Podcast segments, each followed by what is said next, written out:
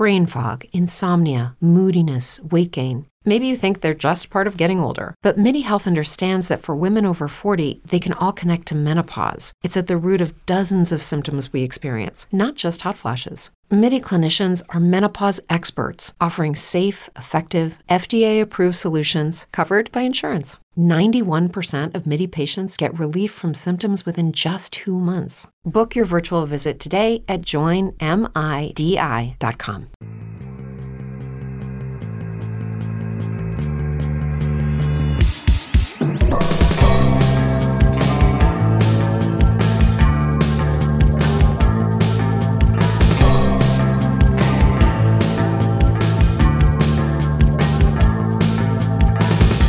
This is Conspiranormal.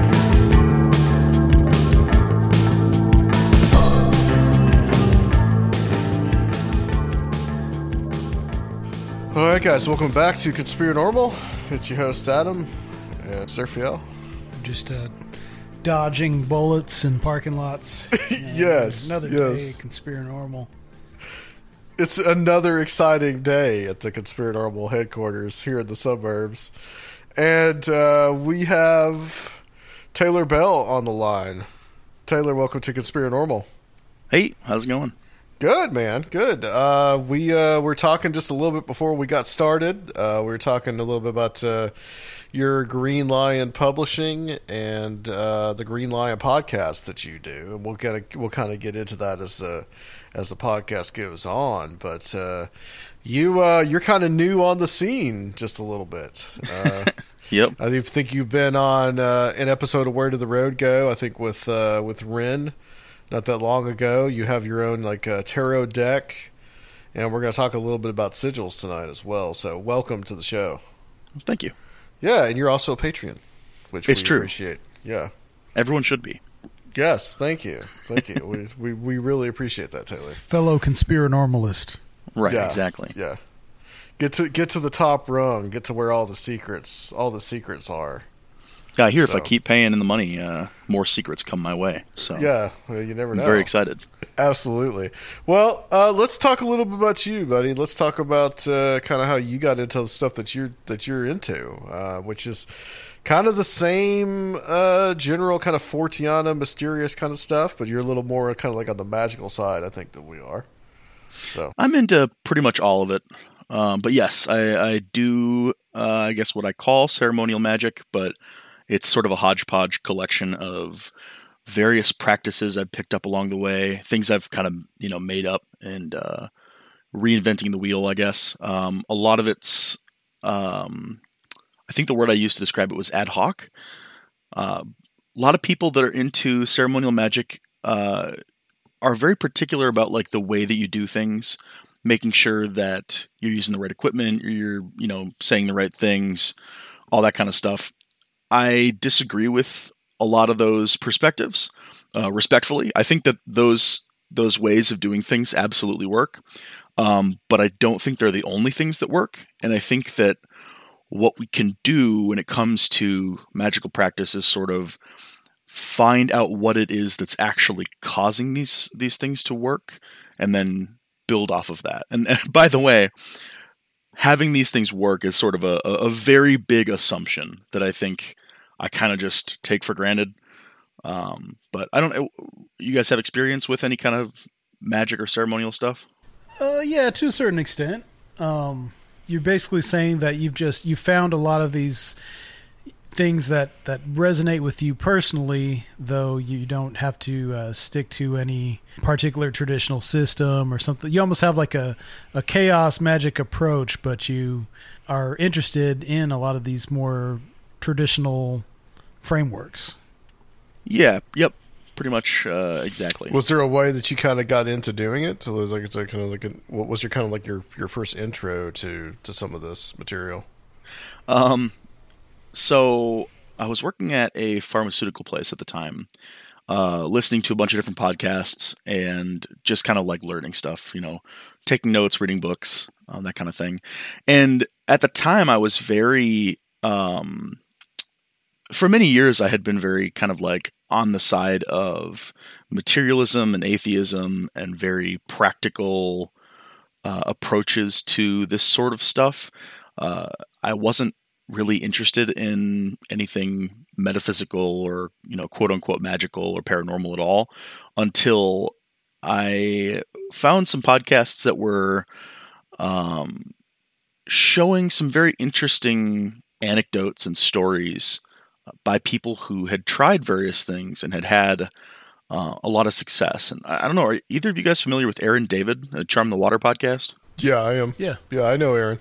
Yeah, so I heard about his podcast through some other podcast. I mean, did you ever have him advertise on here? I think a long time ago you did. Yeah, I mean, he's been on. He was on Conspiranormal a couple times. Either way, he I heard his advertisement on some other podcast and found his, and was very interested in kind of his personal approach to doing this kind of like journaling throughout the process of what he refers to as magical initiations. And he was working a system called the Trithemian Art of Drawing Spirits into Crystals.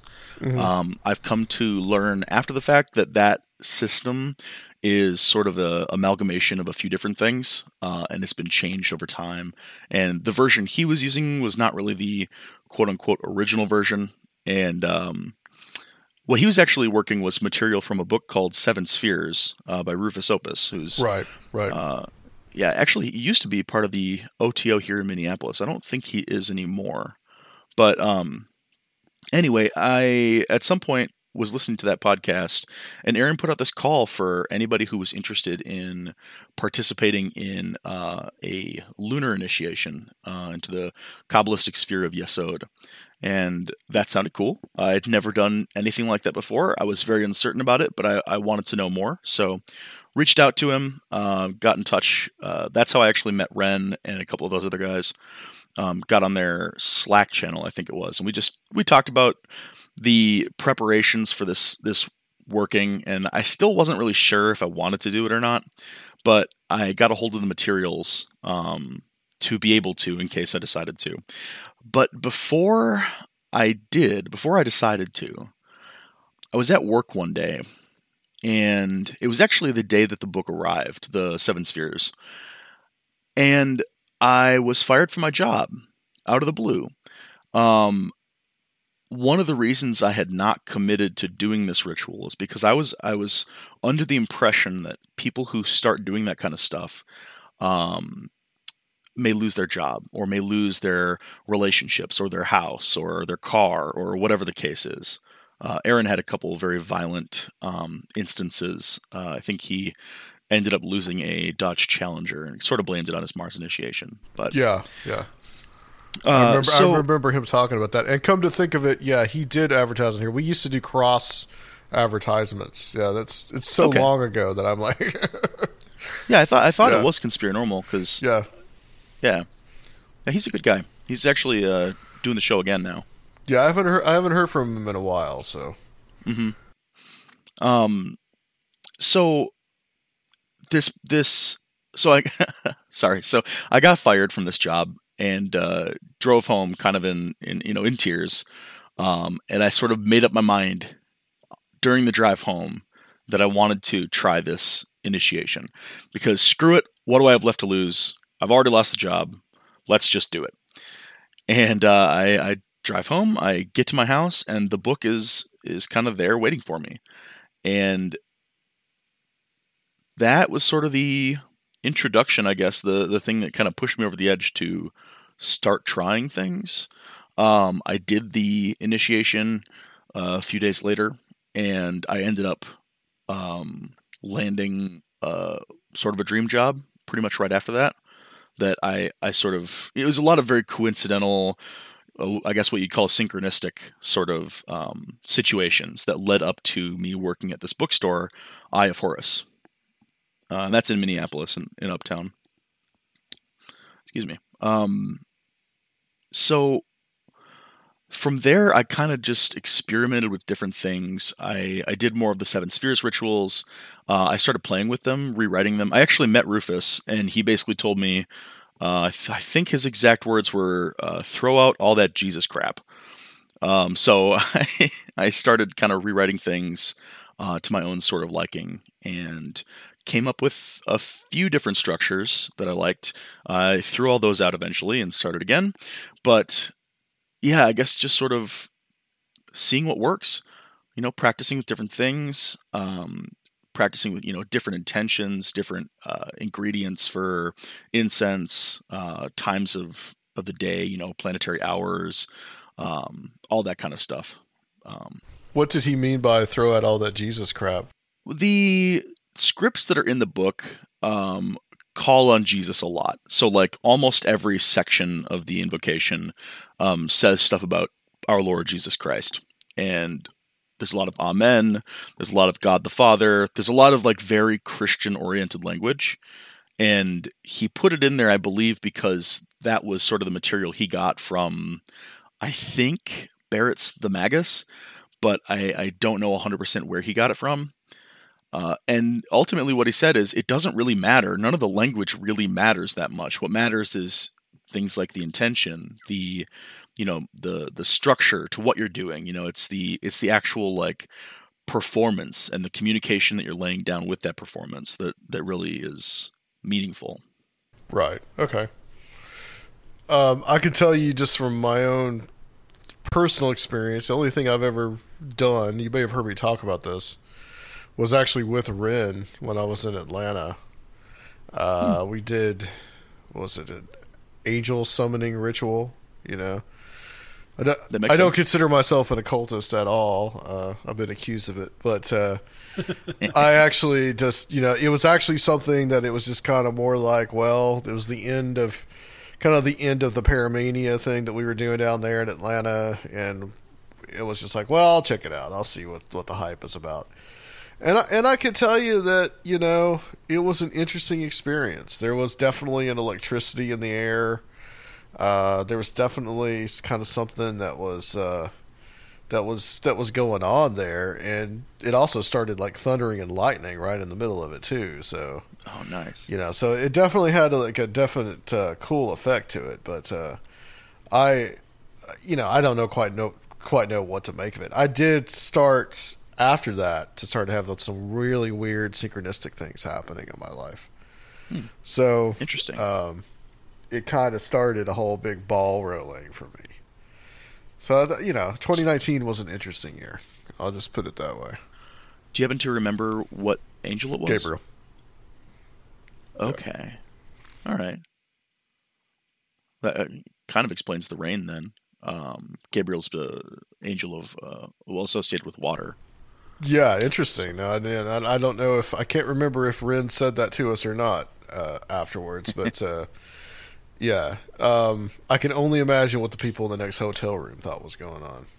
I can tell you that. For sure. They were probably a little freaked out because this was about 2:30 in the morning that this was going on. Yeah, I'm always really nervous and like self-conscious if there's, you know, people around or if I'm doing something in a public space. Yeah, yeah, and I think that's natural, because, you know, people just don't understand what it is, and they don't really get it, you know. So I think it's natural, especially in this country. I think it's natural to feel a little trepidatious about it. Yep. And over time, I think the stuff that I do has become a lot less ceremonial and a lot more kind of organic.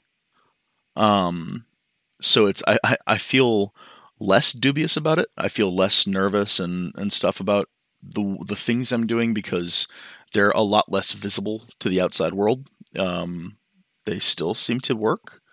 So, yeah, you touched on something interesting too, as far as with the traditional ceremonial systems, just like anything else, the quest for purity is often kind of dubious because at the end of the day, you're going to find some kind of amalgamation. You're going to find some kind of roots that are syncretic in some kind of way or from borrowing from previous systems. It's really impossible to find some kind of pure perennial system.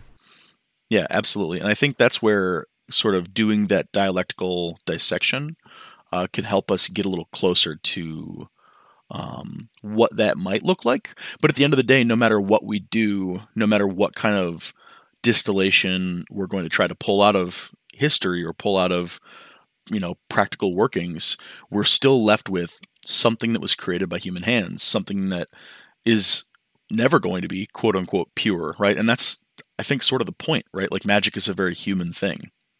So I think it's natural to have a lot of different faces to it, you know? And there's I don't know exactly, you know, you mentioned the word perennial. That reminds me of Aldous Huxley's perennial philosophy, which I think boils back down to a lot of like the commonalities in religion, right? And I think there are, in general, a lot of spiritual common grounds that we can sort of,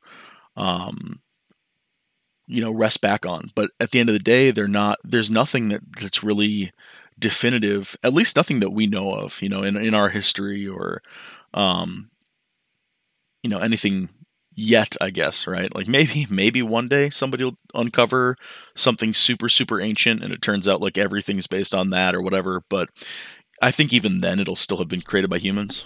Right. But to cloak it in that, garb probably does a lot to charge things. Like if you're like, oh yeah, I just made this up, it's probably going to have a lot less of an effect than if you create a mythology around it and, you know, make people feel like they're participating in some unbroken ancient rite, you know?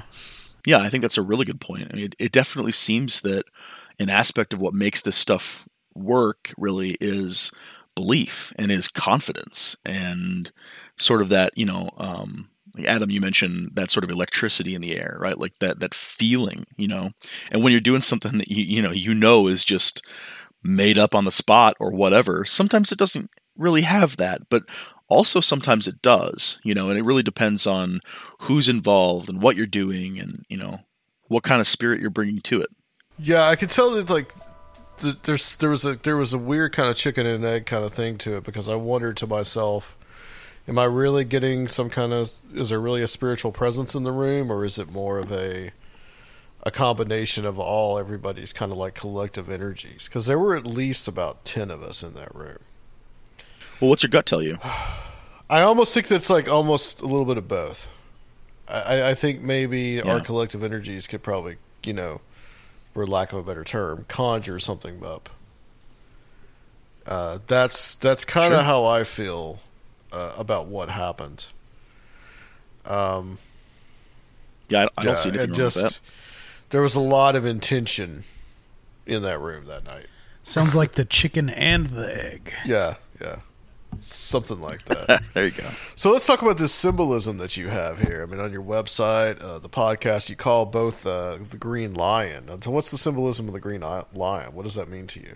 Sure. So the Green Lion is a symbol that pops up again and again in alchemy. I think my first introduction to it was Robert Place's Alchemical Tarot, which is a really, really good tarot deck for anyone that's out there looking for new tarot decks. That's a good one. And the Green Lion was on his strength card. And the way that I encountered it was through understanding what the symbol that's on the card meant, because I was getting really into sigils, and I looked it up and it just said the Green Lion. I'm like, okay, well, what is that? What is the Green Lion? So I did some Googling and I discovered it's often a green lion, right? It's exactly how it sounds. It's a lion, but it's green, and it's eating the sun. That's kind of the other big key component of that symbol. And that's a very funny symbol, right? Like it doesn't make a whole lot of sense. You know, I mean, yes, lions are, you know, you could think of them as solar, right? They've got the big mane and Leo is ruled by the sun, but it's a strange symbol, especially eating or like biting the sun, you know, and causing the sun to bleed. Like that doesn't really make much sense. So I did a little more research into it, and I discovered that it's almost entirely allegorical. You know, it's the idea of breaking down a substance through the use of kind of like vitriolic acidity and destructive forces, right? To take something and extract its pure essence, right? Extract its, you know, to make it bleed, to turn that into gold, you know, to make something better from something you have. So it's really, in a lot of ways, the process of alchemical transmutation itself. Right. Interesting. Yeah, so I chose that just because I'm a Leo, and I just like Same here. That symbol. Nice. That's it's a good sign to be. Yeah, so Green Lion Publishing was going to be a lot more than it is currently. Maybe one day it'll be something, but right now it's more or less a URL. The original idea was to publish a sort of a quarterly journal. It's called The Hidden Stone. That would be sort of a esoteric take on a variety of different topics. Kind of what I'm hoping to do with the podcast, but in a written form. And in like this, I'm a big fan of the older, occult magazines and journals and like the really kind of higher quality ones like Starfire Publishing and some of the stuff that like Three Hands Press has put out and like that type of stuff. But we don't see a whole lot of that anymore, and I kind of wanted to bring it back. Unfortunately, starting a publishing company takes a lot of time and a lot of money. You know, I'm a graphic designer, so I always get caught up in like, what is the thing going to look like? What's it called? What's the logo for it? What's the cover look like? But I don't have the means to actually make it a thing right now. So I started a podcast. So you kind of talked about it a little bit in your first episode, just about like how what your ideas and your thoughts about it and what you kind of wanted to achieve with it. And then in the second episode, you talked a lot about like the concept of mystery. Yeah. And kind of like how you felt that, you know, some mysteries don't really need to be solved. And you talked a little bit about like Twin Peaks. Yep. Which Surfiel still beats me up because I've never watched Twin Peaks. But you've never seen it? Both you really, guys have. You really shouldn't admit that. Oh, Adam. Man. Yeah. It's so good, though. That's okay. But you talk about how the actual solving of the case in Twin Peaks actually hurt the show. Yep. And basically, what happened there was the whole impetus for the show was the mystery: who killed Laura Palmer, right? And as soon as ABC kind of required them to solve that, required them to give closure to the audience, they gave the network what they wanted, and it ultimately ruined the show. I rewatched that show a lot, and I just rewatched it with my roommate. We just finished season 2, and man, the second half of that season is such a slog. I love that show. Don't get me wrong. It's my favorite TV show, but it is difficult to watch at that after like episode 10. It's just difficult. But, yeah. Because that's the episode that it was solved, I guess. A little bit after. Yeah, it's basically there's a big reveal of who the killer was, and then there's some kind of like falling action, and then closure, conclusion. And then after that, the show just kind of spirals into a parody of what the new show writers thought it was supposed to be. And it just becomes a caricature of all the things that like people kind of assumed about it, rather than actually becoming the spirit of the show as it was. Rather than starting up a new real mystery, they decided to sort of like play off the idea of tropes and the idea of honestly like a Scooby-Doo villain. That it's just a very different show. But season 3 comes back with a whole new mystery, you know, 27 years later. Basically, the end of season 2 introduces a huge cliffhanger that was just never addressed. And finally, in I think 2017, it was they released The Return, which is, you know, season 3 of the show, and it continues pretty much where the second season left off, with this beautiful, enthralling mystery that really, like, you know, it pulls a lot of these kind of occult and like esoteric themes like back into the show in a way that keeps people engaged and keeps people guessing and wondering and trying to solve it. Because it's clear that it's not just being weird to be weird. It's being weird because there's like a hidden message that's going on deep underneath it. And I love it. I could sit here and tell you to watch the show all day long, but that's not really going to matter, you know?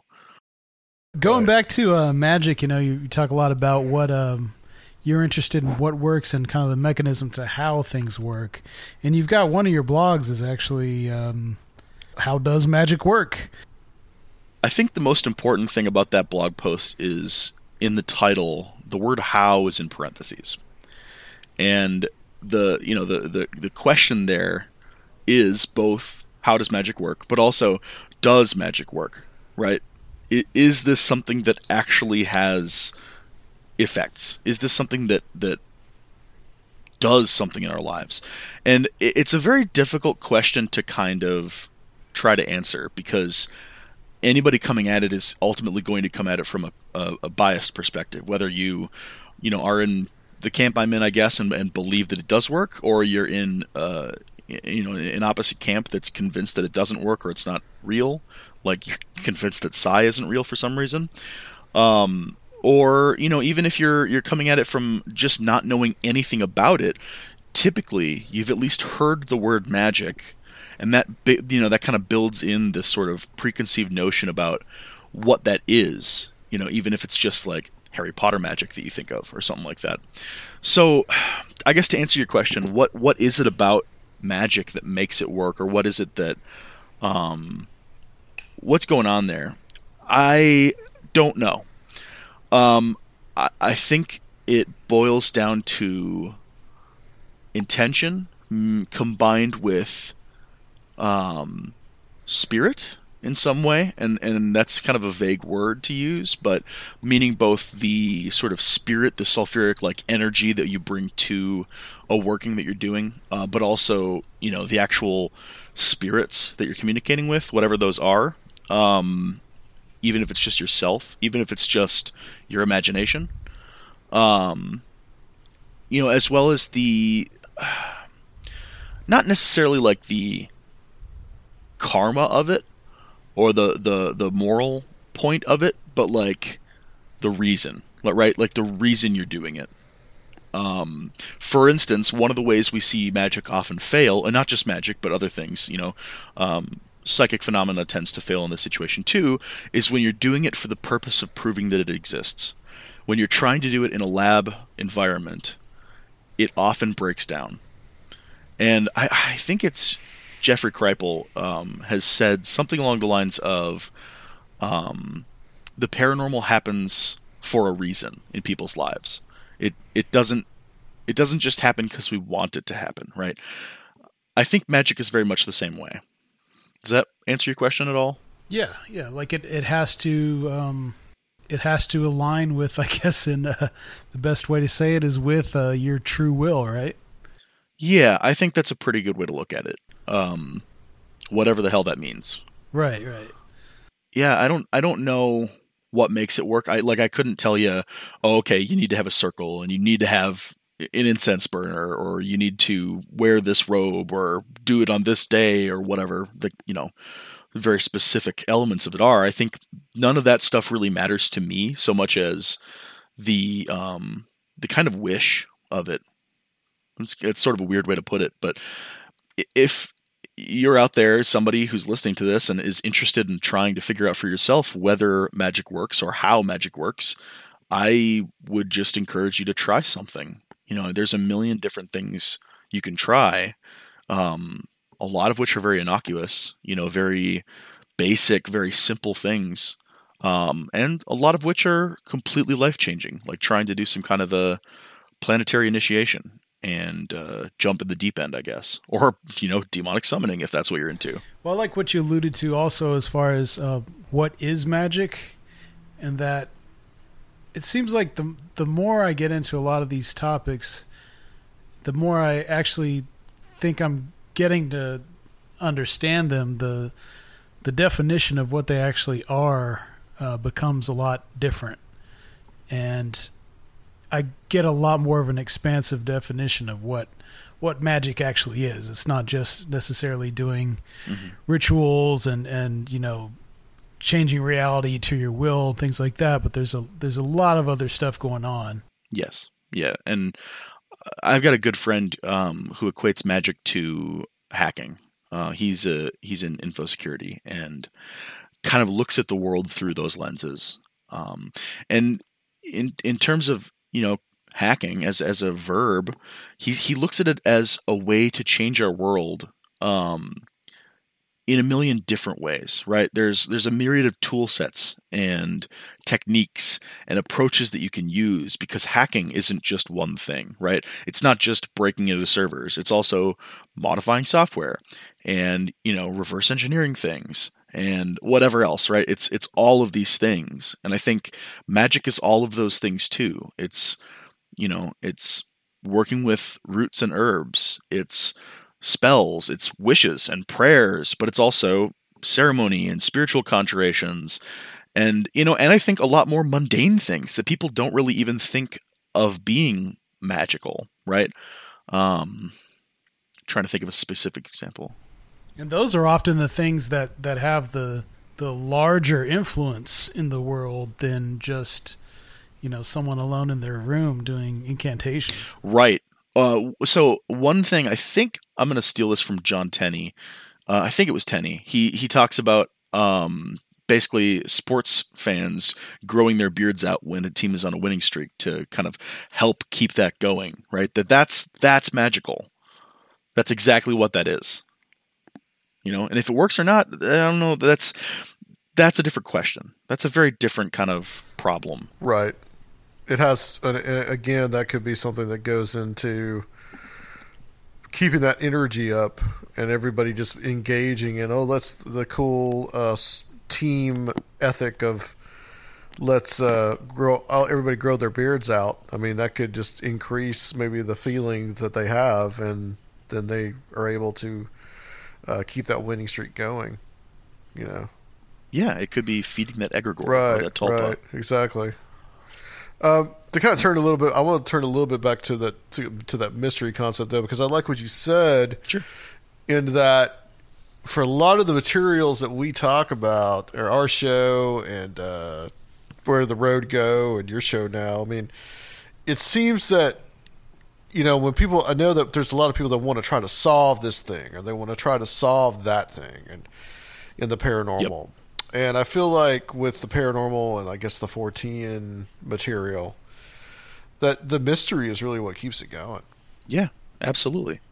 You know, I was just listening to your guys' most recent episode with, I think his name's Chris Corey. Chris Corey, yeah. And you guys were talking a lot about at the beginning, at least, with talking about Timothy Green Beckley, talking about the sort of mystique of that kind of punk, old school, UFO aesthetic, as opposed to the very modern, very sanitized, let's figure out exactly what it is and how it ticks approach. Right.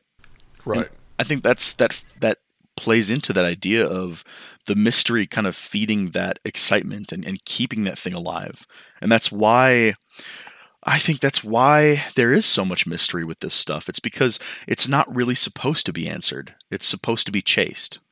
Right, and like that aesthetic resonates with us because of our age and our surroundings and our experiences, and just in the same way that maybe like some of the aesthetic and symbolism of these traditional magic schools like resonate with you. Some of them, yeah, I totally see what you're saying. But yeah, like for me personally, like, a lot of the traditional magic stuff does not resonate with me at all, but something like reading a 80s weird extremist magazine or something, you know, it would like, it puts me in like a weird altered state reality tunnel that does like way more for me than something like some kind of magical grimoire. Right. And is that because it is sort of fueling that want to chase that mystery and find out what, you know, what is it? Is this true? Is it, you know, that kind of thing? Or what is that about that really gets you going in that way? Right. I think especially with some of the paranormal stuff, I mean, I know someone that has made it their goal to try to solve the ghosts and try to like prove that it's real and all this kind of thing. And oh no, I've had a friendly argument with him for a long time that just like, look, the best thing about it is the mystery that we don't know is the best thing about it. And it's just like, if you're trying to solve it, first of all, science is never going to take you seriously. Second of all, you know, a lot of people don't want this solved. Like, you might solve it in your mind, but to a lot of other people, it's never going to be something that's solved. And it's like, to me, that takes the fun out of it. You know, and also too, some of these other mystery things like a DB Cooper or that type of thing. I mean, do we really want that solved? Do we really want to know who that is? Because that case in and of itself, I mean, that kind of takes on the whole like idea of a folk hero, you know, this mysterious folk hero. And it's got a Men in Black vibe to it too that I love, but yeah, and a Twin Peaks influence, or it influenced Twin Peaks. So I've heard. Yeah, no, I think that trying to come to a conclusion like that is, it's something that I think it's natural. You know, right. I think when we're dealing with something that's very unknown, like any of this stuff, the impetus is to say, well, okay, how does this work? How can I put it into a box? How can I explain it? You know, tie it up nicely with a bow. But when you try to do that, you know, we can look back into history of various people trying to do that over and over again with all kinds of different subjects. And there's never a good answer, even when it comes to mainstream science. You know, even when we're talking about, you know, classical physics or, you know, even quantum physics and quantum mechanics, we don't understand it. We don't know how this stuff works to a T. We have theories and models. We build those theories and models up, but then we break them down, and that's kind of the point of science, right? It's always breaking down our assumptions rather than trying to actually like solve something permanently and say this is what it is definitively, 100%. Case closed. Let's move on. Right. That's an extremely good point. It's like most everything is really just like kind of in flux most of the time. Yeah, absolutely. And I think, and I could be wrong, I think it changes.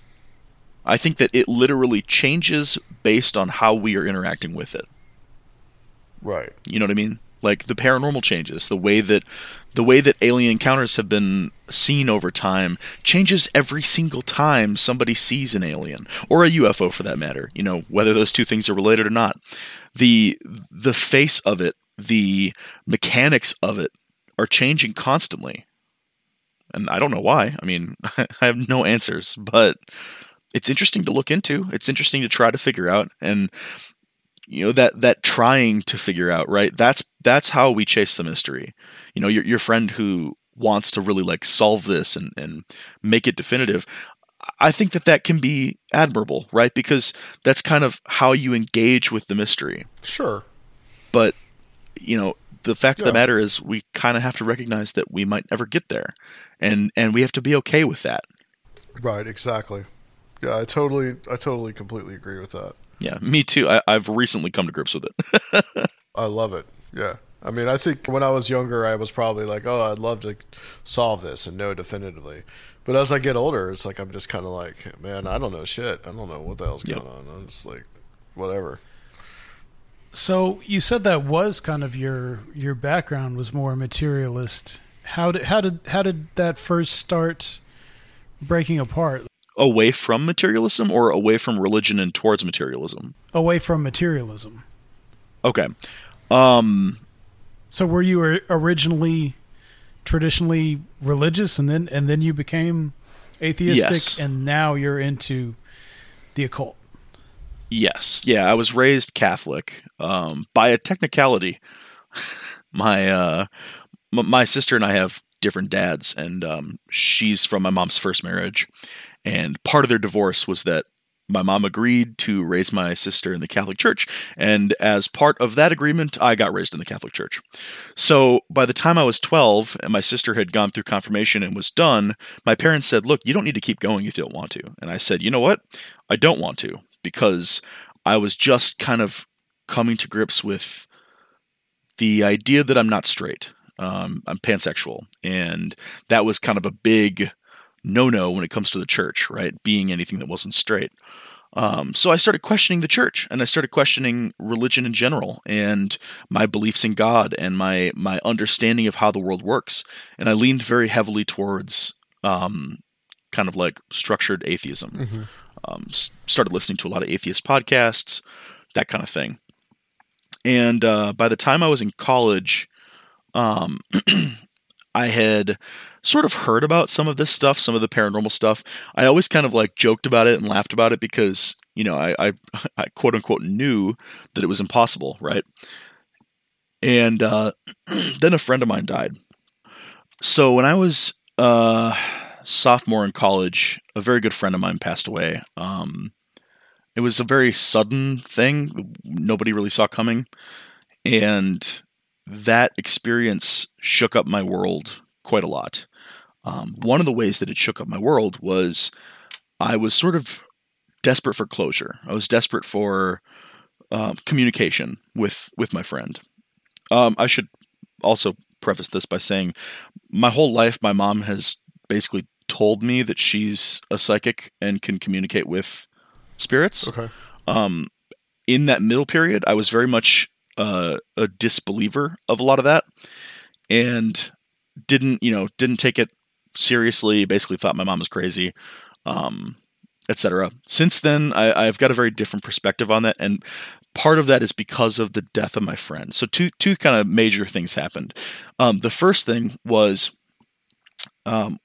I came back down to my hometown to go to his funeral.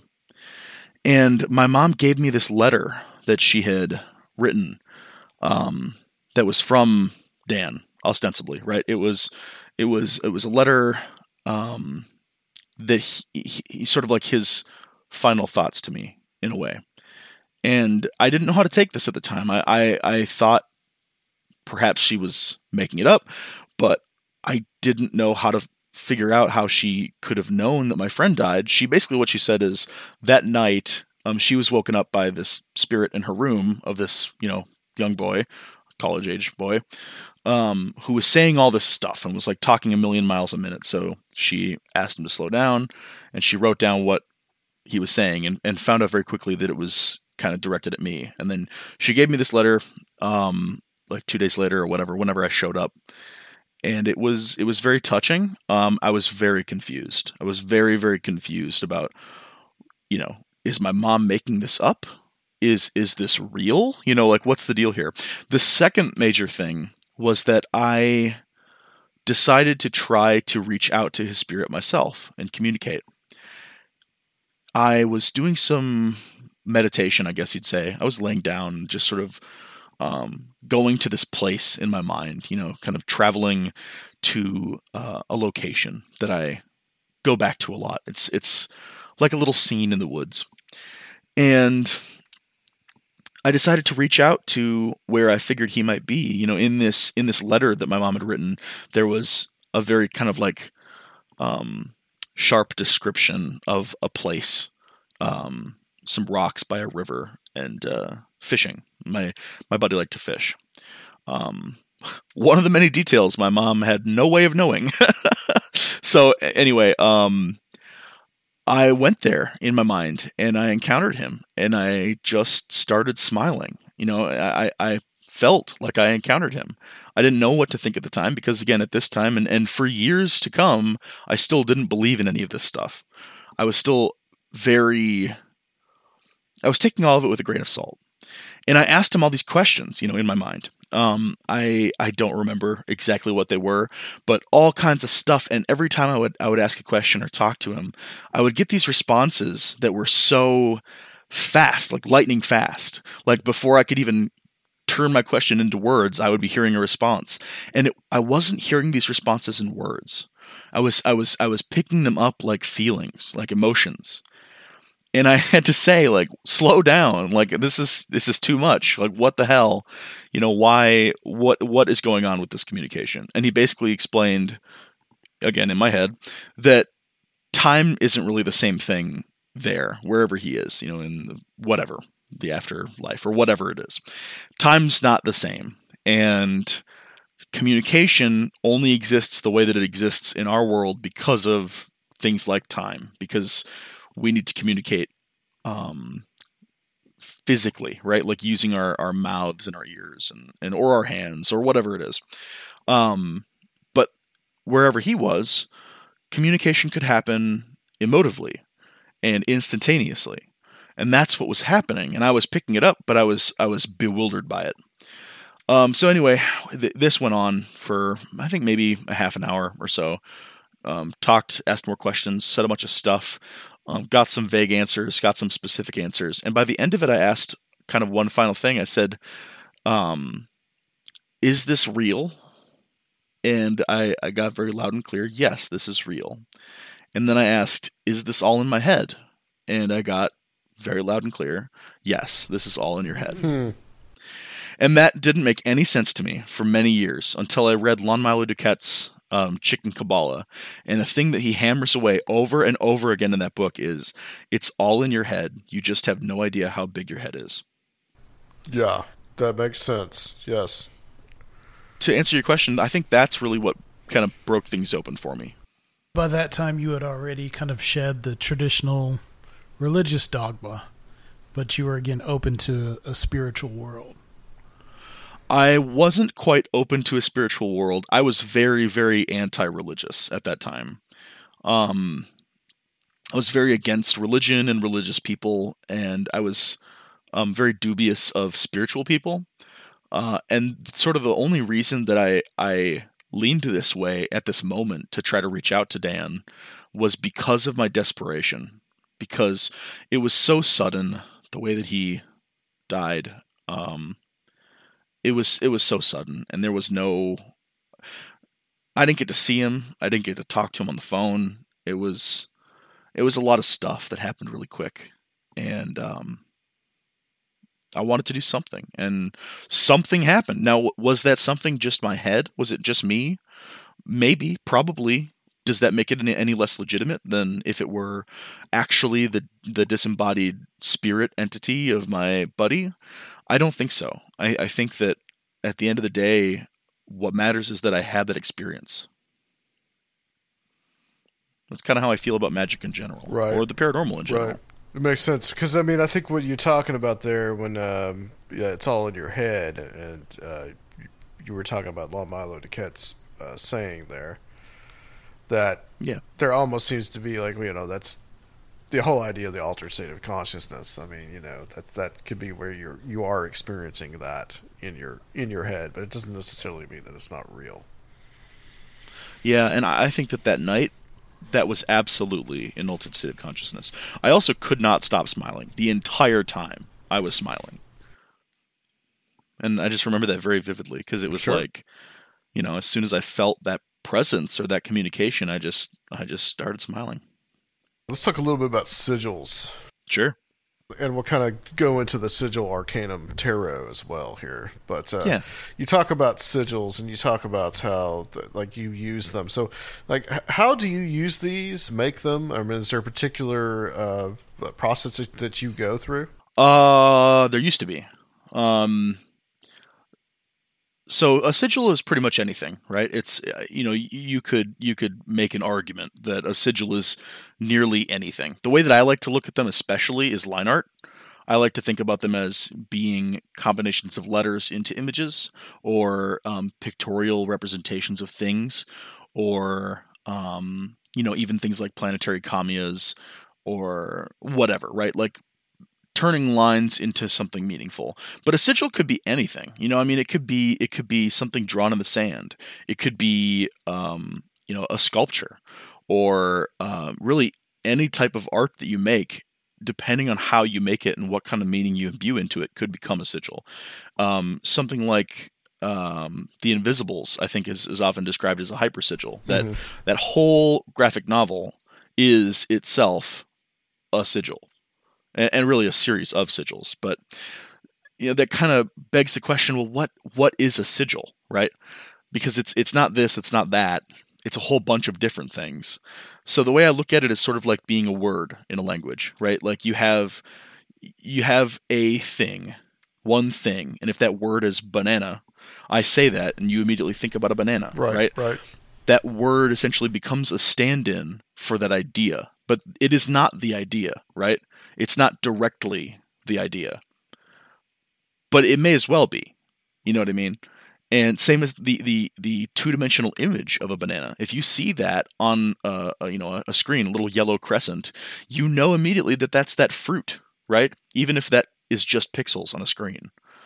So when I make sigils, I like to make them in a little more interpretive kind of way. I there's this book by Laura Tempest Zakrov. It's called Sigil Witchery. And Sigil Witchery talks about all the various ways you can make sigils, and especially using symbolic iconography. So taking an idea and kind of distilling it down into an object or something that you can turn into a very simple symbol or icon, and combining those things into sort of a composite sigil. So that's essentially what the Sigil Arcanum is what I did was I took the way that I understand the Thoth Tarot and the symbols that are in it and distilled those into icons that I can relate together and then combined them into composite sigils. So when I do it for my magical practice, usually when I do with my magical practice, I'll often use the sort of like Austin Osman Spare method of combining letters, but I do it a little bit differently. I don't necessarily lop out the duplicates, and I don't necessarily lop out the vowels. Most of the time I'll take out duplicates, but I usually leave the vowels in there. But do you guys know about that method of making sigils? Say goodbye to your credit card rewards. Greedy corporate mega stores, led by Walmart and Target, are pushing for a law in Congress to take away your hard-earned cash back and travel points to line their pockets. The Durbin-Marshall credit card bill would enact harmful credit card routing mandates that would end credit card rewards as we know it. If you love your credit card rewards, tell your lawmakers, hands off my rewards. Tell them to oppose the Durbin-Marshall credit card bill. Not aware of it. I mean, of course, I'm aware of Osman Spare, but I'm not aware of any of his techniques or anything like that. Sure. I think I've heard it called like the alphabet of desire or something like that too. But basically, the way that I look at it is as being, let's say you take a sentence or a phrase like "I will get rich." Well, it's just as an example, and then you write that down. You lop out all the duplicate letters and all the vowels, and you're left with a series of letters, W, L, G, T, R, C, H, or whatever, right? And you take those letters and you sort of draw them in such a way that it abstracts what they are into something new.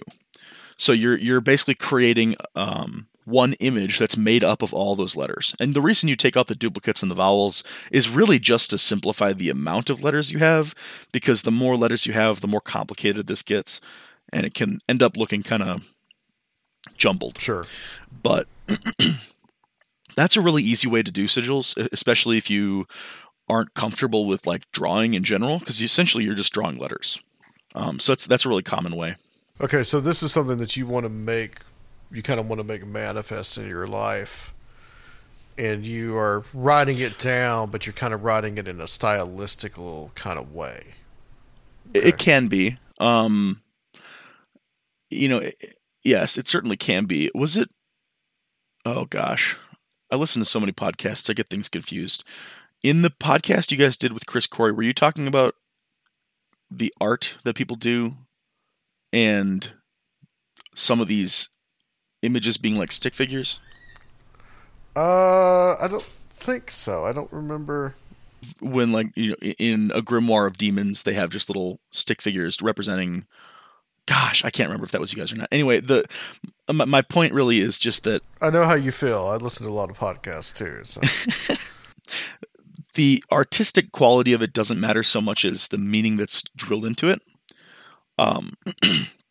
It could look like crap, but as long as it, like, for instance, has those letters, or as long as, to me, it has the meaning, that's all that really matters for a sigil. And that might be better to break things down into a simpler form. Yeah. Now, if you are artistically inclined, you can get very creative with these things. And you can do things like make an entire graphic novel series or a movie, right? Or, a giant painting or a tarot deck or whatever, right? Like you can turn these things into something more, but they don't have to be that, right? They can be something as simple as one line or two lines, scrawled onto a bathroom door, or what I'll often do is I write them on sticky notes and then I burn them, because sticky notes are just easy. You just grab them. You can stick them places if you need to, and then you can just burn them really quick. So essentially you're turning your desires into an abstraction and then employing that abstraction somehow to change reality or to achieve that desire. Yeah, I think so. I mean, who really knows how it works, or whether it works, but yeah, the idea is you take that idea, your sentence, your wish, your, intention, whatever it is that you want to manifest into your life, you write it down, you draw it as a sigil. And then you employ that, like you said, sort of into your subconscious. You make that a part of your life in a way that's not direct anymore. I think that that's kind of a big key to it, but I'm not willing to say that that's necessarily 100% of it, because I think that you can do it while still having these things as a conscious part of your life. But they seem to work better if you can get rid of them, if you can make the thing, understand what it means, and then burn it or tear it up and throw it away or give it to somebody or whatever. That seems to activate them a little better. So could you give us an example of something like in your own practice of sigil magic or something that has worked for you? Yes. There's one particular example that I have in mind that I'd like to share, but... you can be very vague if you'd like.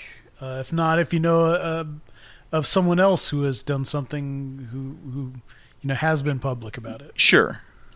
I apologize. I really want to share this story, but I don't know if it's... That's okay. If it, if it's too special to you also, I totally understand. I don't talk much about this kind of stuff either. Okay. Let me put it this way. I know a person who created a sigil, with an intention that worked so well, it ended up killing somebody. Mm. So long story short, there's a bookstore that I work at, and there was this person living next door who was being very disruptive in many ways. He was smoking cigarettes and playing music super loud, and smoking cigarettes indoors, by the way, not just randomly outside, but in such a way that the smoke was getting into our store. The music he was playing was kind of like leaking through the walls. He was being very aggressive. He would come into the store and yell at customers and yell at the employees. And a couple of the employees ended up doing some stuff to take care of him. And one of the things was a sigil that was intended to turn his life upside down, I think was the actual phrase that was used, and that sigil was made. It was, I guess you'd say, activated. And then a couple other things were done on top of that by various different people. Some people contacted spirits, some people, summoned a demon, whatever. There was different stuff that was going on. And one day I came into work, and the hallway smelled like something was burning. And so I said, what is that? Is that smoke? And my manager turns to me and says, "Oh, you didn't hear?" And I said, "No." "Hear what?" And he said, some kids tried to burn down the building." So what happened was, this guy had tenants who were living with him. This guy who was causing trouble, he was renting out to some college age kids, and he had multiple felonies. He had a lot of issues, and I think he had stopped paying his rent, and so he was getting evicted. And we don't know this for sure, but we think that he told his tenants that they were also getting evicted. And so they decided to beat him to death. I don't want to laugh about this, but it's kind of a ridiculous situation. The police report said that he died from complications due to homicidal violence. Interesting way to skirt around it. You know, yeah, we took it to mean he was basically punched to death. Sure. And then they decided to try to light his body on fire in the basement of the building. Ew. Now, nice. The unfortunate part about this is that we share the building. It's one connected building. So luckily the fire department showed up and put out the fire, and was able to get that all under control. And then we just had to deal with the smell of smoke for a little while. But it was just very creepy. It was a very intense situation. And we were all kind of left, us employees left there sort of wondering, like, did what we did have anything to do with this? Or was it just that this guy was a terrible person and he made decisions that resulted in some people making other decisions? It's like, it's impossible to tell. Well, like you've said before too, if you're pushing something over the edge, something is already likely to happen, or you have situations that your magic can just, be that extra push that's required, Especially somebody that's already on a self-destructive path, which he sounds like he was on anyway. Yes, absolutely. And, it's a very complicated situation. I don't know how to feel about it. Exactly. I was very torn about it for a very long time. But at the end of the day, I did not cause that man's death. You know what I mean? Like, nothing I did or anything my coworkers did directly caused that man to die. He made the decisions he made, and other people made the decisions they made and killed him. But anyway, that's one very specific example. Yeah. I mean, it kind of sounds like the guy lived a very precarious existence. Yes. So something was probably going to happen, and it seemed like he was probably pissing a lot of people off. Yep. Including the magicians that worked at the bookstore. Not a good idea. Never a good idea. Don't fuck with witches. So yeah, I mean, it was going to come. It might have come sooner or later anyway. It's a very possibility. Yeah, and we'll never know. That's kind of right. Once again, you got the cause and effect. What was the cause? What was the real cause? What was the real effect? Yeah, and as far as other things, much less dramatic things. I've done sigils that have worked for things like my mom was in a court case where she had been T-boned by a car, and Minnesota's a no-fault state. And so this person was claiming no fault, even though she ran a red light and hit my mom. And so my mom kind of wanted to make sure that she would get out of this court case in the right. So I did some work. I actually ended up doing I do a lot of sigils on candles because you can just melt candles and they go away. And I did a sigil to basically make sure that this other woman was held accountable 100%. And my mom had basically said that their lawyers were expecting maybe 30%, that this woman would have to pay my mom's medical bills, like 30% of them or whatever. Turned out that they ended up having to pay 100% of the medical bills, and I think also the lawyer fees, something like that. All right. Yeah, it was a whole thing. I've helped people find new houses, a new car. I think at some point helped a friend with a relationship. I don't remember if it was getting into a relationship or getting out of one though. But I often find that a lot of this stuff works better when you're doing it for other people. Then for yourself. Yeah. Interesting. Right. Yeah. Just like you've said, how, getting a desire outside of yourself in the form of a sigil and then burning it or trying to forget about it, works. Like, it seems a lot of times like there's a kind of inverse relationship with desire and trying to hang on to something, an obsession that, actually seems to make things further away. But it's like, if you have this, like, the more disinterested you are often, or the more you don't think about things, the easier things are. So if you're doing something for someone else, you have a certain amount of detachment that may make it even more effective. Exactly, because you're already removed from it, and yeah, exactly. Because that's really what a lot of this sigilization, I guess you'd call it, seems to be about, is getting things outside of yourself first. Like, that's the first step. Mm-hmm. And I think that that's the same with a lot of magic, you know, whether you're doing ceremony or you're making spells or, you know, whatever, hoodoo kind of stuff. Ultimately, what you're doing is working something with an intention.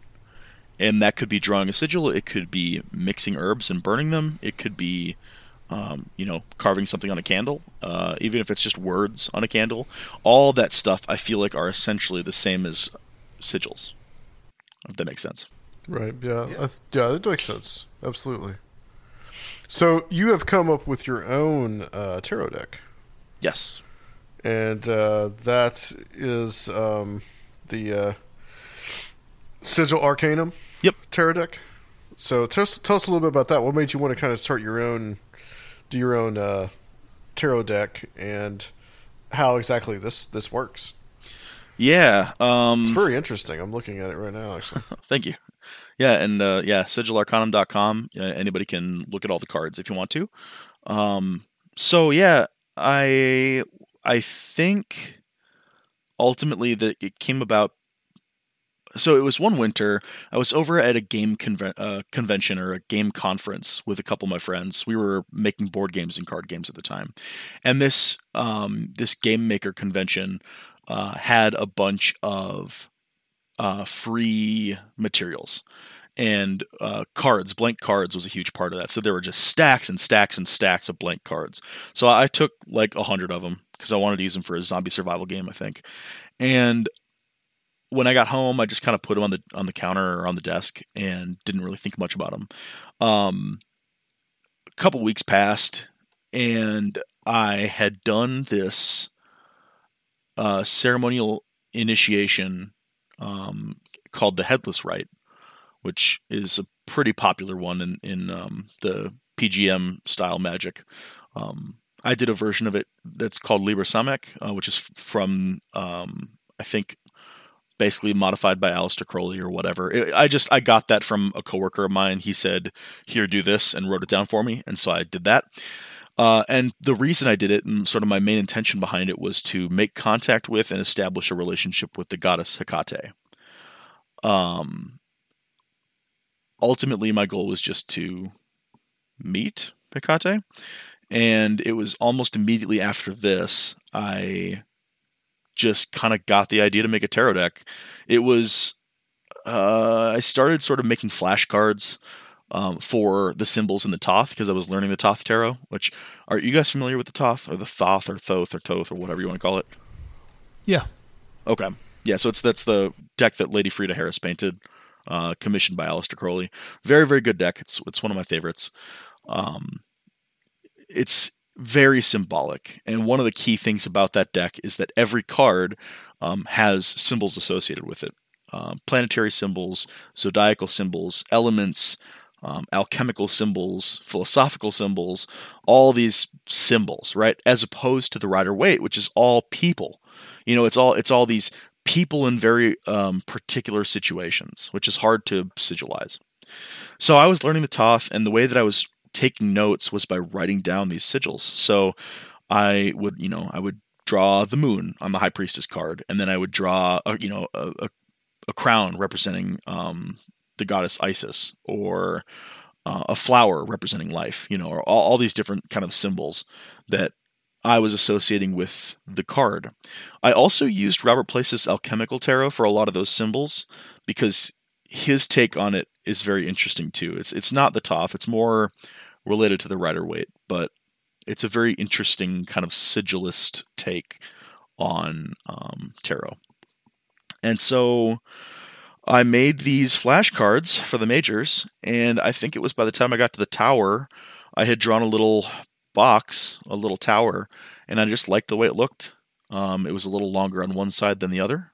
For like the bottom of it, didn't touch the ground. It was sort of a slanted look, And I thought, you know what? I could probably do this in Adobe Illustrator. I've been a graphic designer for 10 years at that point. So, you know, I thought, let's give it a shot. And I did it. I think the whole deck came out in about a day.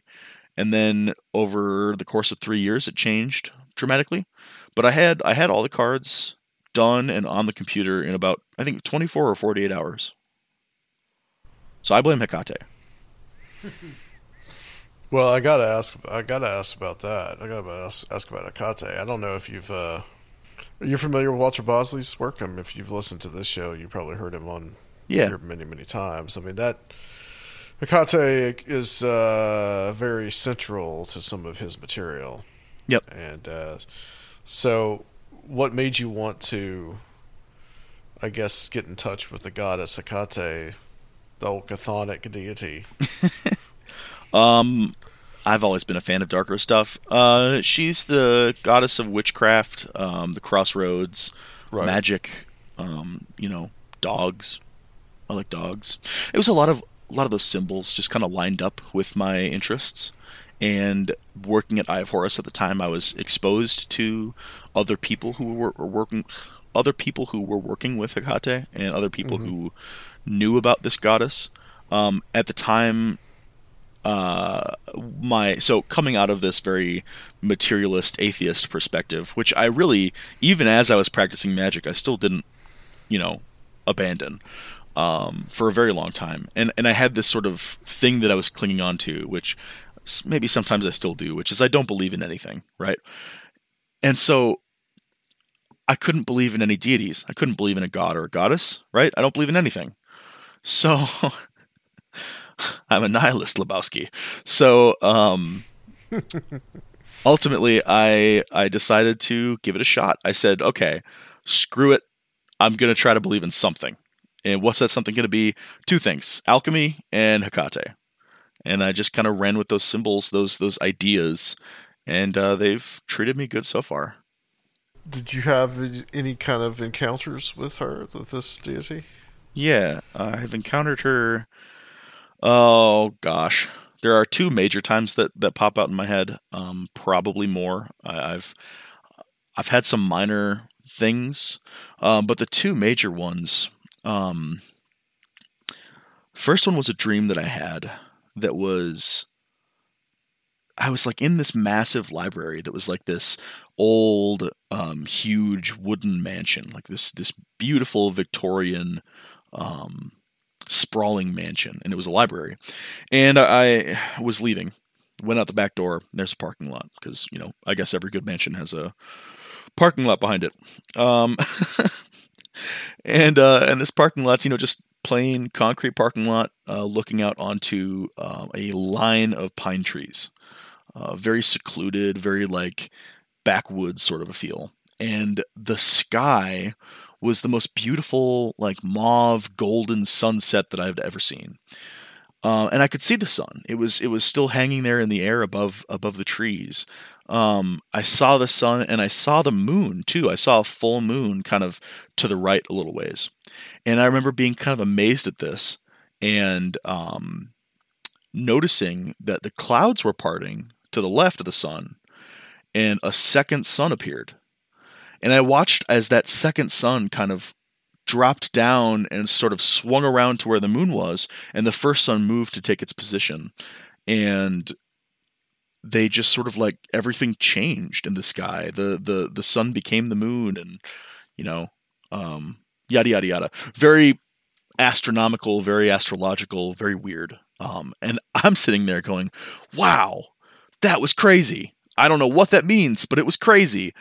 And then I decided to turn around and go back into the library. And as I did that, there was a corpse on the ground in the threshold of the door to the library.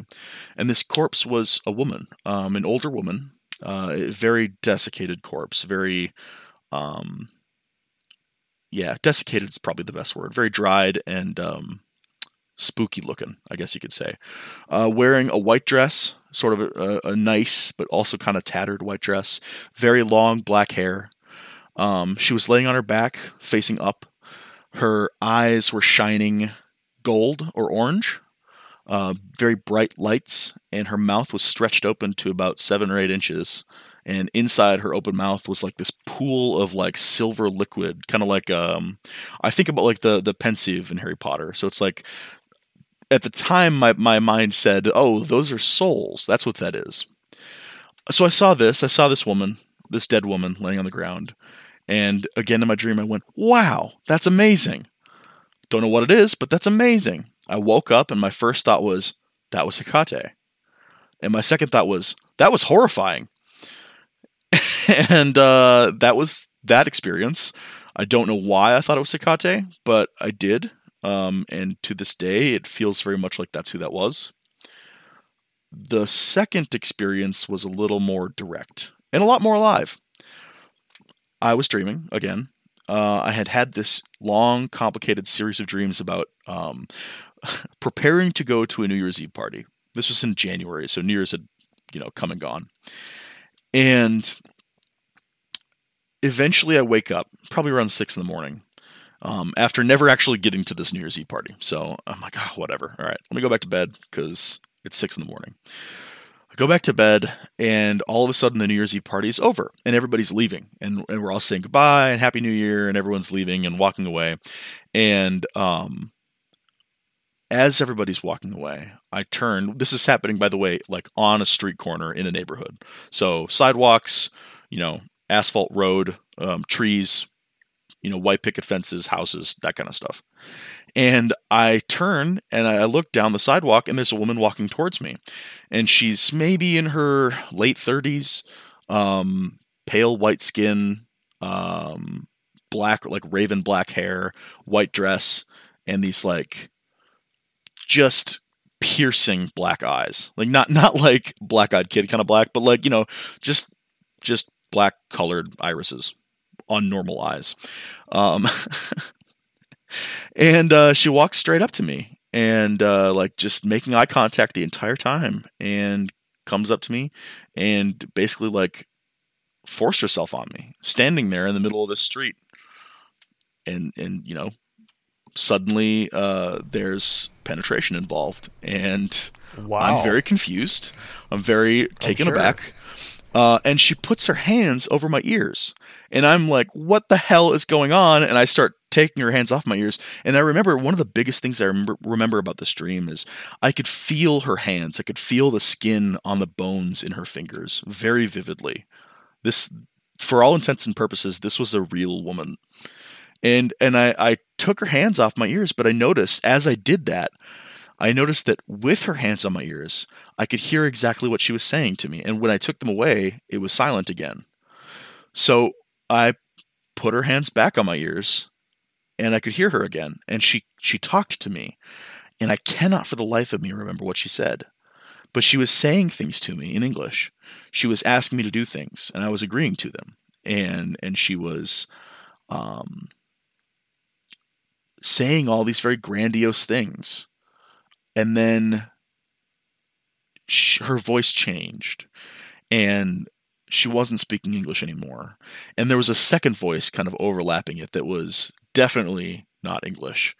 That was some kind of chthonic alien voice. It was deep and Cthulian and strange, right? And it was all this stuff that I don't remember specifically. And I woke up, and I immediately wanted to get back there. So I tried, and I couldn't find her. I just, I got back to that neighborhood, found, in my dream, I found the sidewalks. I found the suburb, but, no woman. Found an old man working on a car, found some crows in the ground, but, no woman. So I woke up again, and I thought, I think that was Hekate. And I can't remember what she said. And then I remembered one thing that she said. And this has bugged me ever since I remembered it. The one thing I remember her saying is, "You are my apotheosis." And I don't know what that means. And I'm very nervous about what it could mean, because a part of me is very cautious about any time a spirit or even an imagination starts trying to make a person feel like they're more important. You know what I mean? It's a very strange thing to say, especially if that was really a goddess. It's a very strange thing to say to a mortal. So I didn't know what apotheosis meant at the time, but I looked it up. Basically what it means is a mortal becoming divine, right? But she's already divine, okay?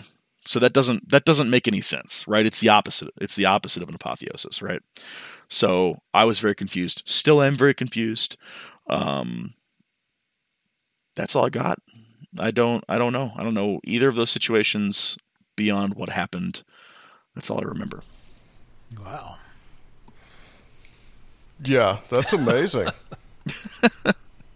That is an amazing dream. Yeah. The beautiful thing is I wrote both those dreams down at the time. That's good. Do you keep like a dream journal? Yes. I know you've got to have some occult bookstore stories. I mean, I've got so many stories just from working in record stores in my college years. You've got to have had some strange experiences or characters who came through, maybe regular fixtures of the stores, things like that. Do you have anything like that you want to share? Oh yeah. My favorite time was this dude who comes in who, you know, I don't want to necessarily judge people, but he had a look about him. He was, you know, bald white guy, tons of tattoos, tons of piercings, but not in like a punk kind of way, more of like a skinhead kind of way. So he comes in and he's talking to me about herbs and talking about, you know, Satan and all this stuff. And I just remember he like looked at me with these like intense, wide open blue eyes. And he said, what did he say? It was something like, I can make a pact with the devil for you. Hey. And I said, I'm probably okay. And he said, no, seriously, all I need is $50 and a catalyst. And I'm like, I'm good. I don't need that. He was dead serious about it though. And, I never saw him again. One time I had a guy come in who was an older dude, also a white guy, with medium length gray hair, very kind of disheveled looking. I don't know if he was necessarily homeless, but he had that sort of look about him. And he was saying all kinds of things about how the owners of the store were part of his, like he used to be part of their coven, or there was some thing going on between them, some bad blood and feud. And he said that it was the only way that I could stop it was by accepting this gift of his hair. And he reached out his hand and tried to give me a clump of his hair. And I said, no, thank you. And then he started telling me that he was the goddess Kali. Okay. And I ushered him out of the door. Those are a couple of my my favorite wackadoo stories. Did you notice, like, over a period of how many years did you work in these stores? Total, I've been working in the occult bookshops for 4 years. It was about a month after I did that magic ritual from Charm the Water, and then I've just been doing it ever since. Have you seen any change in the customers, or any like change you feel like in the broader culture? Do you think we're kind of in the midst of an occult revival? I know that's a little cliche to say, and it seems like someone says that every generation, but absolutely, 100%, and I'm almost certain the reason that I feel that way is because I work in those stores. Mm-hmm. But yes, I have seen so many, you could say like mundane people come in that are interested, that are like genuinely curious about, you know, magic or spellcraft or witchcraft or just spirituality in general. You know, even like people come in interested in Buddhism or interested in like finding out more about their roots, you know, because they were raised Christian, but they're actually from, you know, like their family's from Sweden, so they're interested in, you know, understanding like more about Norse paganism or whatever, you know. I definitely think we're in the heat of something like that. Yeah. What would you suspect is the reason for that? I like to think that it's because our system is breaking down. You know, it seems, I don't have any sources for this, but I've heard over and over again that in countries where like the economic system and the government starts to break down, people start reverting back to quote unquote the old ways, you know, or superstitions or spirituality. I think that part of it is that that our system is failing the people. I think a big part of it is this idea that we are transitioning into some kind of a quote unquote new age, or I think honestly, we're always transitioning into new ages. That's sort of how time happens. But I think it's just about generations reclaiming what has been lost and challenging the status quo and figuring out ways to empower themselves. Did you want to hear my UFO stories? Yes. Yeah, please. Okay. So there's three. I'll try to keep them fairly brief. No need. Okay. Well, the first one, I was out delivering pizzas. And I was in between deliveries and right sitting on. Outside. What's that? Right, I said right on. And I'm out smoking a cigarette, waiting for orders to come in, and I'm looking up at the sky and I'm tracing satellites. I think I talked about this in the mystery episode of my podcast, but long story short, I see a satellite that all of a sudden stops in midair and starts to do something weird. There was a white flash. It started interacting with a nearby star. It looked like it was like some kind of a beam of blue light was transmitting between the star and this satellite that stopped. That lasted for a few seconds, and then there was another flash, and this thing sped off and into like it curved and went up in a different direction. So that was pretty weird. That was the first thing I saw. I am about 90% sure that I saw it and didn't make it up. 10% unsure, because you never know. And I have no idea what it was. I'm pretty confident it had nothing to do with aliens. I think it was probably some kind of just natural light phenomena or some kind of I don't know. I have no idea. Second time I was driving home from a party, and actually was driving to another party, and I see two red lights sort of over Prince's house of all places. And, they're like pretty high up in the sky above the trees. They're just like two side by side red or orange lights. And I watch as they both kind of dip down, like they both shoot down super fast. They were totally stationary, and then next thing you know, they're choo choo, and they're both gone behind the trees. So those were the two things I had seen. Those happened within about 6 months of each other, and ever since then, I've been like, man, I want to see something else. I want to see something closer, or I want to see something that's more definitive than some dumb lights in the sky. Not that I don't greatly appreciate these two scenarios, because I do. I'm very grateful that I experienced these things, regardless of what they are. About 2 weeks ago, I saw something else that I am very confused about. I was driving out west into Chanhassen, taking a loop around the freeway, and as I'm coming down the loop and about to go under the bridge, over the bridge, I see this shape. And it looked like the closest thing my brain could say it looked like at the time was if you take like a fighter jet and you flip it 90 degrees so it's totally on its side, right? And I was seeing the backside of it, except it wasn't symmetrical. And where there were wings, those were totally folded at 90-degree angles.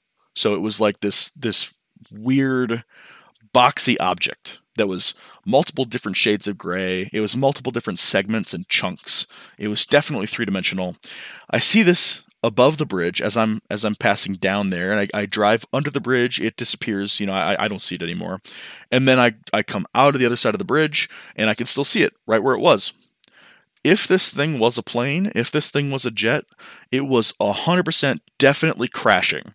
There is absolutely no way any kind of aircraft could be where that thing was, in the position it was, and not be actively crashing. It was literally in between a freeway and like three like skyscrapers, not skyscrapers, like high rise apartment buildings, office buildings and stuff. No idea what that was. I'm looking at it. I look away at the road. I look back at it, back at the road, back at it, back at the road, back at it a fourth time and it's gone. It's just completely gone. Wow. Yeah, you never know what is going on there. Was there any kind of occult activity surrounding that? In my own life? Yeah. No. Nothing that I can think of. Things have been kind of quiet on that front lately. Well, we all need a break. Right? I've been working on learning IT stuff, so I've been spending a lot of time on the internet. I think that's pretty important. Even if you just have like some paranormal interests, even if you're just interested in UFOs, to balance other things in your life, because we all know mm-hmm. some people who, when you make it 100% of your time, it can really drive you off the deep end. Yep, definitely. What do you have in the works? What are you working on with the publishing, or are you working on any other writings, blogs besides your podcast? Yeah. So yes, I'm working on the podcast. I'm making new episodes of that. That's going to be bi-weekly. So every 2 weeks, something's going to come out. I just wrote an article that'll be showing up in the Arnamancy blog, which is hosted by Eric Arneson, sometime in August. So look forward to that. If anybody out there knows Arnamancy, it's a little article about sigils. Going to be continuing to blog on GreenLionPublishing.com. And despite my better judgment, I'm also building an Oracle deck. Cool. Yeah. But in the meantime, I've been working a lot on, learning IT stuff, learning infosec stuff, getting into that world. So things have been kind of slow on the creative front and on the paranormal front lately, but, yeah. Excellent. Tell us where you can find all your material. Is it all on the website, or is there anything else that's just somewhere else? Oh yeah. Yeah. So the podcast you can find on greenlionpublishing.com, or I think it's greenlionpodcast.sounder.fm, or you can just search it in whatever, Apple Podcasts, Stitcher, whatever. The tarot deck is sigilarcanum.com.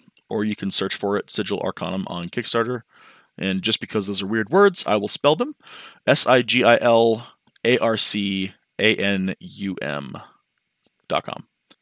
Oh, and you can find me on Twitter at AETTIC. All right, Taylor, this has been excellent, man. Stay on the line for us. We're going to close this section out. And guys, we'll be back to close out the show on Conspiranormal.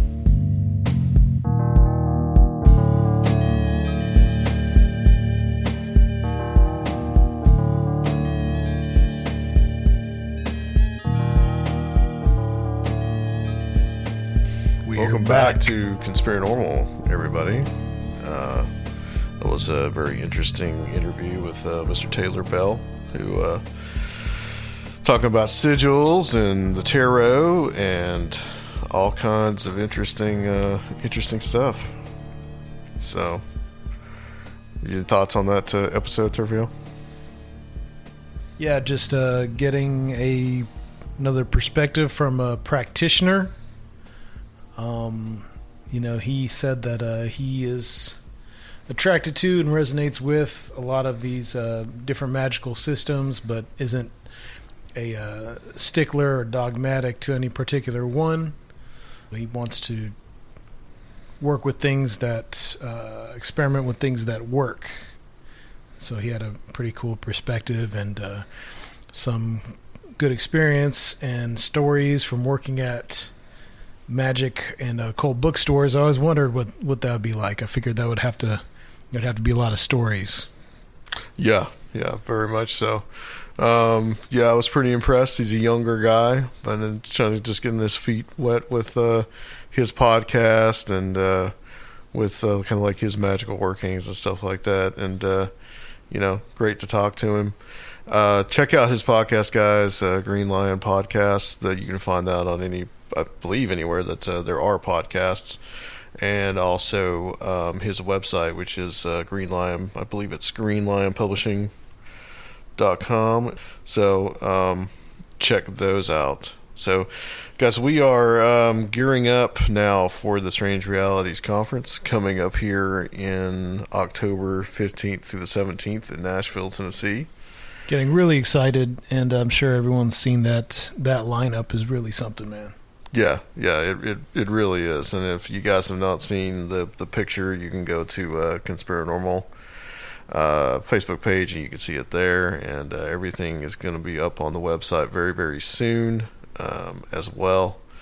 And so check that out, StrangerealitiesConference.com. And tickets are right now $70 for in-person and $30 for the online event. So please come check that out.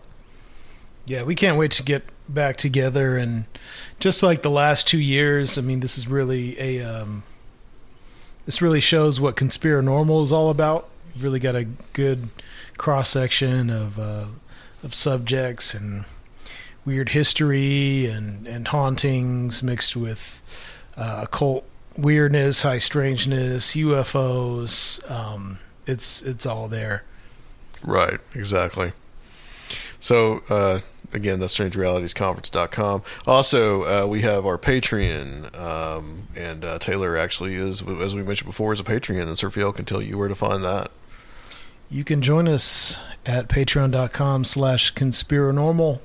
$5 gets you a bonus episode every week, like the one that we released this week with me and Chris Corey testing our starseed pedigrees. Yes. The International Association of Conspiranormalists gets you into that. The $10 level, you get to see a presentation every month at the Mystic Crew Ball. The last one was from Chris Ernst, and was very cool about the religious group he grew up in. They talked about it on our show, but he went more in depth as to like where it came from and some of the elements of that, dealing with like holy people and people who would be traditionally considered mad or insane in our society. So really cool, cutting edge research in the Mystic Crew. And at the $20 level, the Ancient Circle of Strange Realities.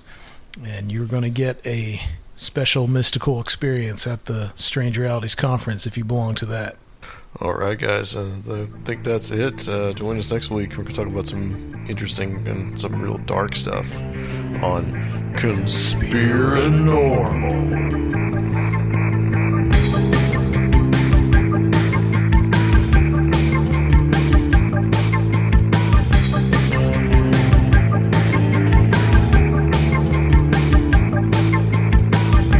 If you would like to help the show, please consider becoming a Patreon at www.patreon.com/conspiranormal or leave a one-time donation at conspiranormal.com. And please check out our YouTube channel, Conspiranormal Podcast.